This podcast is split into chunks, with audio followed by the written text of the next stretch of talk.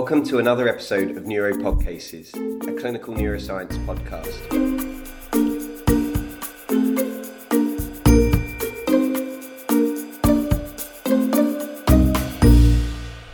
So my name is uh, Arina and I'm a neurology trainee at the Walton Center and this is a second episode on neurological localization. I have with me Dr. John Williamson. So there's uh, so this is the second episode uh, on what is probably one of the most important topics in neurology. Uh, so if you're just plugging in, do check out the first one in which we are sort of talking through a system in which to approach the patients um, and and sort of uh, test our hypothesis on where the lesion might be. Uh, so now we'll jump uh, straight into some cases. Uh, and I know that in the first episode we said, you know, we never examine patients just by itself. We always have history and uh, sort of the patient's background to guide us. Uh, but here, just sort of for the purposes of the exercise, uh, I'm gonna uh, give you straight examination findings. That's okay. okay? Yeah, yeah, no problem. Okie dokie. So uh, let's go into our case number one. Uh, so we have a 55 year old man, and um, basically on his examination, uh, there's weakness of the right leg. Uh, this weakness is sort of not affecting the whole uh, of his right leg. It's most prominent in certain movements, such as uh, ankle dorsiflexion and also ankle inversion and um, eversion. The remainder of the movements in his uh, right leg are normal, and sort of uh, the movements in his left leg is also fine. His reflexes are fine, and on the sensory testing, there is uh, just a patch of the source of uh, lack of sensation on the antero- anterolateral aspect of his left calf. Mm-hmm. The rest of the sort of examination uh, in the limbs and also sort of cranial nerves is actually fine. Yeah. Uh, so, how would you sort of approach this problem? Okay, so I think this is a, a really good example of um, how to, you know, approach try and approach a problem as logically as you can. So, the, the basically the clinical syndrome here is someone presenting with a foot drop, and um, you need to think, well, what are the potential causes for that, um, and then use your examination to see if you can help narrow that down. So the potential causes of a foot drop, well, you know, we can start at the very top, to be honest. So it could start at the level of the homunculus in the cortex. If you had a very uh, a very small area affecting the uh, homunculus area for the foot, then that could present with weakness in the foot. Um, and clinically, it might be unlikely, but you know, you could have a very small stroke in an ACA territory. I guess that could do it, or a small parasagittal meningioma um, affecting uh, pressing on the the cortex in that area. But I think the most important thing from this examination is there's no upper motor neuron finding seen. That's so, right. There are normal reflexes in this exactly. examination. So you, are not. That would be a bit unusual, and the plantar response is, is downgoing, not upgoing. So that that would uh, go against that.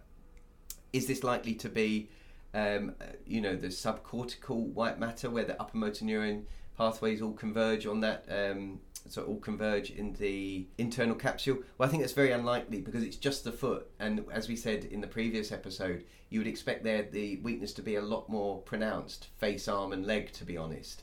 So that's unlikely. Is it brainstem? Well, there's no brainstem signs mentioned, no brainstem symptoms mentioned. It's very unlikely. Is it spinal cord? Well, it's one side of the body. That doesn't necessarily put you off, but it's a bit odd for it to just be the foot if it's the spinal cord because um, you've got to remember you've got all of those nerves travelling down to the lower limbs together in the spinal cord. Um, so then finally we get to the uh, where the money's going to be here, which is the the lower motor neuron uh, pathway, and uh, we've got here the weaknesses of ankle uh, dorsiflexion. So we know that that is done by the tibialis anterior muscle, which is innervated by the deep peroneal uh, nerve, which is a branch of the common peroneal nerve. And um, tibialis anterior can also do foot eversion, which again is innervated by the same nerve. So it's possible that ankle dorsiflexion problem and eversion of the ankle could be explained by that. But what we would struggle to explain by that is why the foot inversion is weak, because tibialis anterior doesn't do foot inversion. That's done by tibialis posterior. And tibialis posterior is actually supplied by a, a different nerve as well. Okay, so that's not supplied by the uh, common peroneal nerve. And tibialis posterior is supplied by the tibial nerve. Okay, so we can't explain this uh, pattern of weakness solely by a uh, common peroneal nerve palsy. And what I'd advise students to do is just to Google there the common peroneal nerve, so the sciatic nerve and its divisions, and into the common peroneal nerve and the tibial nerve, uh, just to get a feel for what I've talked about there. So then, what are the options beyond that? So you could ask, well, could this be a problem of an anterior presentation of anterior horn cell? But we've we've done a sensory exam, and we can see that the sensory exam demonstrates some some numbness. So that's not going to be an anterior horn cell. You wouldn't expect sensory signs with that.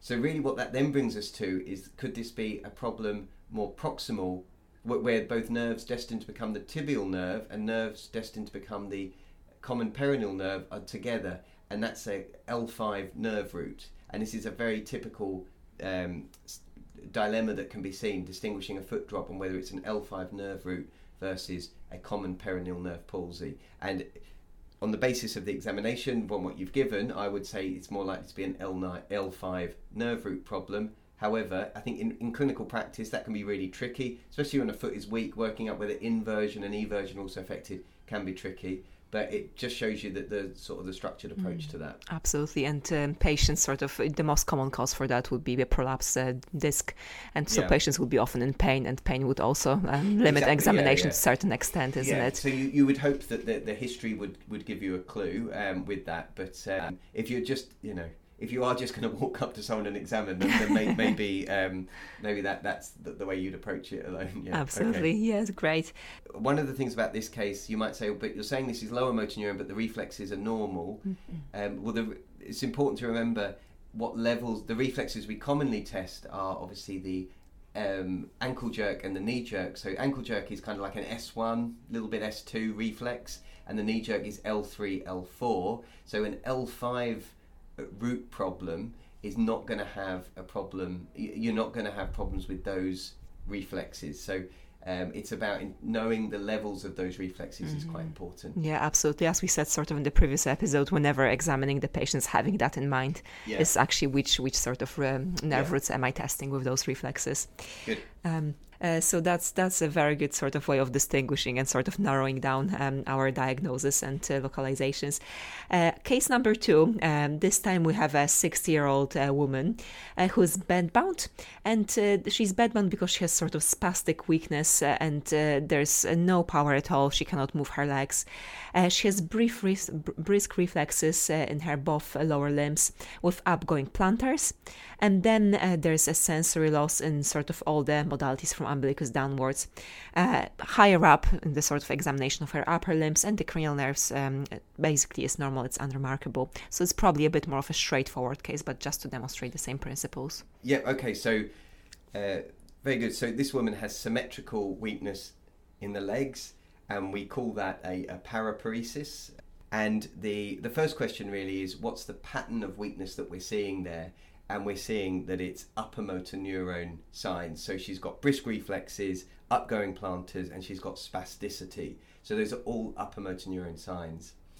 Uh, when we talked about how to localize within the upper motor neuron pathway, um, we tried to draw draw a distinction between perhaps hemispheric problems and spinal cord problems by the fact that hemispheric problems tend to be lateralized, i.e., one side of the body, uh, whereas spinal cord problems can be uh, both sides of the body. So I think here I would be thinking spinal cord as an immediate thing. The question then, of course, is where in the spinal cord uh, the problem could be. It's very likely to be below the level of the cervical cord because of the fact that it's only the legs affected and not the arms. Do need to be a little bit careful with that sometimes because obviously uh, pathology can take time to evolve and it, it doesn't necessarily exclude a cervical cause but um, you would you would think here this is looking likely to be at least around the thoracic uh, spinal cord. How could you be a bit more definite? Uh, well, you could use the sensory exam to help you with that. So she's lost all sensory modalities, so this is kind of like a, a whole cord syndrome. There's, there's, a very good podcast with Dr. Jacob on spinal cord syndromes where we discuss the different spinal cord syndromes, but this is someone who's affected the whole all modalities. And the fact that she's lost sensation to the umbilicus tells us this is likely to be a around the level of T10, which is where the umbilicus is. Great. Uh, so, um, going on to case number three, um, we have a 74 year old man uh, who presents with weakness, and that weakness is sort of uh, greater in his legs than in his arms, uh, but it is symmetrical on both sides. Um, he has reduced uh, ankle and uh, knee reflexes. Plantars are actually downgoing, so they are normal. He also complains of tingling and sort of unpleasant uh, sensations, paresthesia, like in both legs and arms, uh, distally more so than proximally. And then a few days later, he also develops bilateral facial weakness. Yeah, okay. The, the first thing to think is in a case like this, so as if you remember at the start of the podcast, I said when you're trying to localize, you have to think: is this a focal problem, a multifocal problem, or whether this is more of a diffuse problem? And I think I would hope that um, the students would see that whilst initially, when that starts with weakness in the legs and then weakness in the arms and legs, you might think to yourself, "Well, this could be a, a focal problem. I don't know, affecting say the spinal cord." actually, by the time someone has also developed a weakness in the face, this is hinting far more at a diffuse problem. Okay. Um, so we're looking here at a diffuse problem affecting the nervous system, and it's affecting both motor and sensory aspects of the nervous system. And the motor examination demonstrates lower motor neuron signs. So uh, this is very likely to be, uh, with that combination, polyneuropathy, um, so a polyneuropathy affecting both the motor and sensory peripheral nerves. And again, with this, that alone is, is very difficult to tell you the cause, but that the history you've given there, um, albeit brief, is very suggestive of quite an acute process. So you'd be very worried here about a sort of an, uh, an acute neuropathy such as Guillain-Barré syndrome. Do we have a podcast on that as well? We do, we do. There, there is a, there is one. Um, with uh, Dr. Rhys Davies and Viraj Barambe, yeah, which I would Brilliant. recommend you listen to. Perfect. Uh, Self advertising all the way through. uh, so that's great. So, um, and just sort of thinking uh, what makes it really not um, um, a, sort of brainstem lesion in that case? Because I guess some student could say, well, how do you know for sure, um, Dr. Williamson? Yeah. Um, so yeah, th- th- that's that's a that's a good point, I guess. So you'd have to think to yourself, so where, what sort of problem in the brainstem would this be?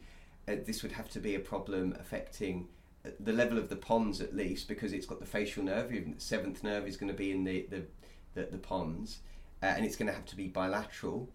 So you know, technically, you're you're right. This could be someone presenting with, say, a top of basilar syndrome. Could theoretically present like this, and, and you know, and sorry, and and, and as I said before, the uh, the upper motor neuron signs could take a while uh, to to evolve and emerge. Um, usually, with that sort of syndrome, though, you would expect there to be a significant um, drop in conscious level or significant problems with respiration, um, and you get the feeling with this case that that's just not not been the, not been the not been the case. So you're right. So I probably it could technically be a focal problem affecting just the top of the basilar, but um, I think very unlikely. Um, and it's yeah. the whole whole picture and the sort of progressive uh, nature yeah, um, yeah. of symptoms and signs, isn't it? Exactly, yeah. Mm-hmm. Brilliant. Uh, so the last one you might be glad to know. Uh, we have a 69-year-old woman uh, who develops weakness affecting her left arm and leg uh, with increased tone. Uh, pain and temperature sensation are also absent uh, on the left. Right arm and leg are unaffected. She cannot raise her eyebrows, show her teeth, or feel anything on the right side of her face. And then she gets diplopia when she looks to her right. Okay, so um, a couple of things happening there. Yeah, yeah. So, so a couple of things happening here, and um, I guess the question, the, the key thing here is, can we narrow this down to being a focal problem in the nervous system, or is this a multifocal problem in the nervous system? So, again, we have to think through our anatomy and think through what we've got on examination here, and can we tie that together? Now, let's just think. So, she's got weakness down the left arm and leg and that weakness uh, it demonstrates increased tone. Increased tone. So, so she's got increased tone. So mm. let's say that increased tone is spasticity. Mm. Uh, then uh, that is an upper motor ne- neuron finding. Okay, so we're thinking upper motor neuron down one side of the body. So already we're starting to think either a hemispheric problem or a brainstem problem. Okay. Then we have to think about the other signs that she's got. So she's got weakness down the right side of her face and that's affecting the uh, both the upper part of the face and the lower part of the face. Absolutely. And it's the, and it's the opposite side to the uh, weakness in the arm and leg. If you remember in the first episode, I said that when you get cross signs like that, that's a good localizing uh, sign for the brainstem. Now, the reason for that is so she sounds like she's got a seventh nerve palsy on the right. That's correct because and she she's got uh, a, and, mhm. and that's actually a lower motor neuron pattern Mm. of, of weakness for the seventh nerve, not an upper motor neuron pattern of weakness. And that is because she cannot raise her eyebrows, which is sort of um, the uh, one thing is worth remembering, isn't yeah, it? Exactly. So she's got a lower motor neuron pattern of seventh. So we know that this is affecting at least the nucleus of the seventh nerve or the, the tracks of the seventh nerve Hmm. uh, distal to that. Um, and it's on the opposite side to where she's got upper motor neuron signs. So that is very localized. That's a good localization to the brainstem. And if you look on, if you were to Google the seventh nerve nucleus in the brainstem, you'll see that it's in the pons, but it sits very close to the abducens nerve, which is the sixth nerve nucleus. And she's also got some. Uh, she's also got diplopia, and when she looks, she can't look to the right. The right abducens nerve will abduct the right eye, and she can't do that. So she's got a combination of both the sixth and the seventh nerve palsy on the right, which we know localizes to the pons, and she's got upper motor neuron signs on the left arm and leg. So all in all, this would be very suspicious of a right pontine problem. And I guess the question is what's caused it, and you'd go back to your history, uh, take a history, see if this has come on very quickly, which may be a stroke. If it's come on more subacutely over hours, days, you might think things like MS.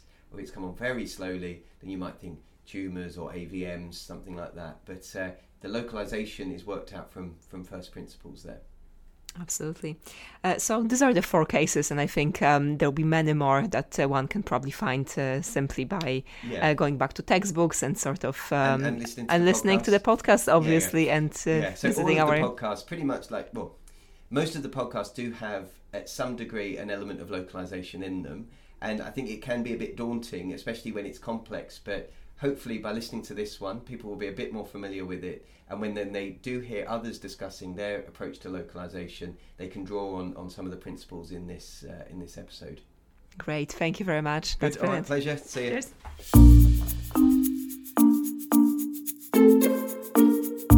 Thank you for listening. For more information about this episode, please visit our website at neuropodcases.co.uk.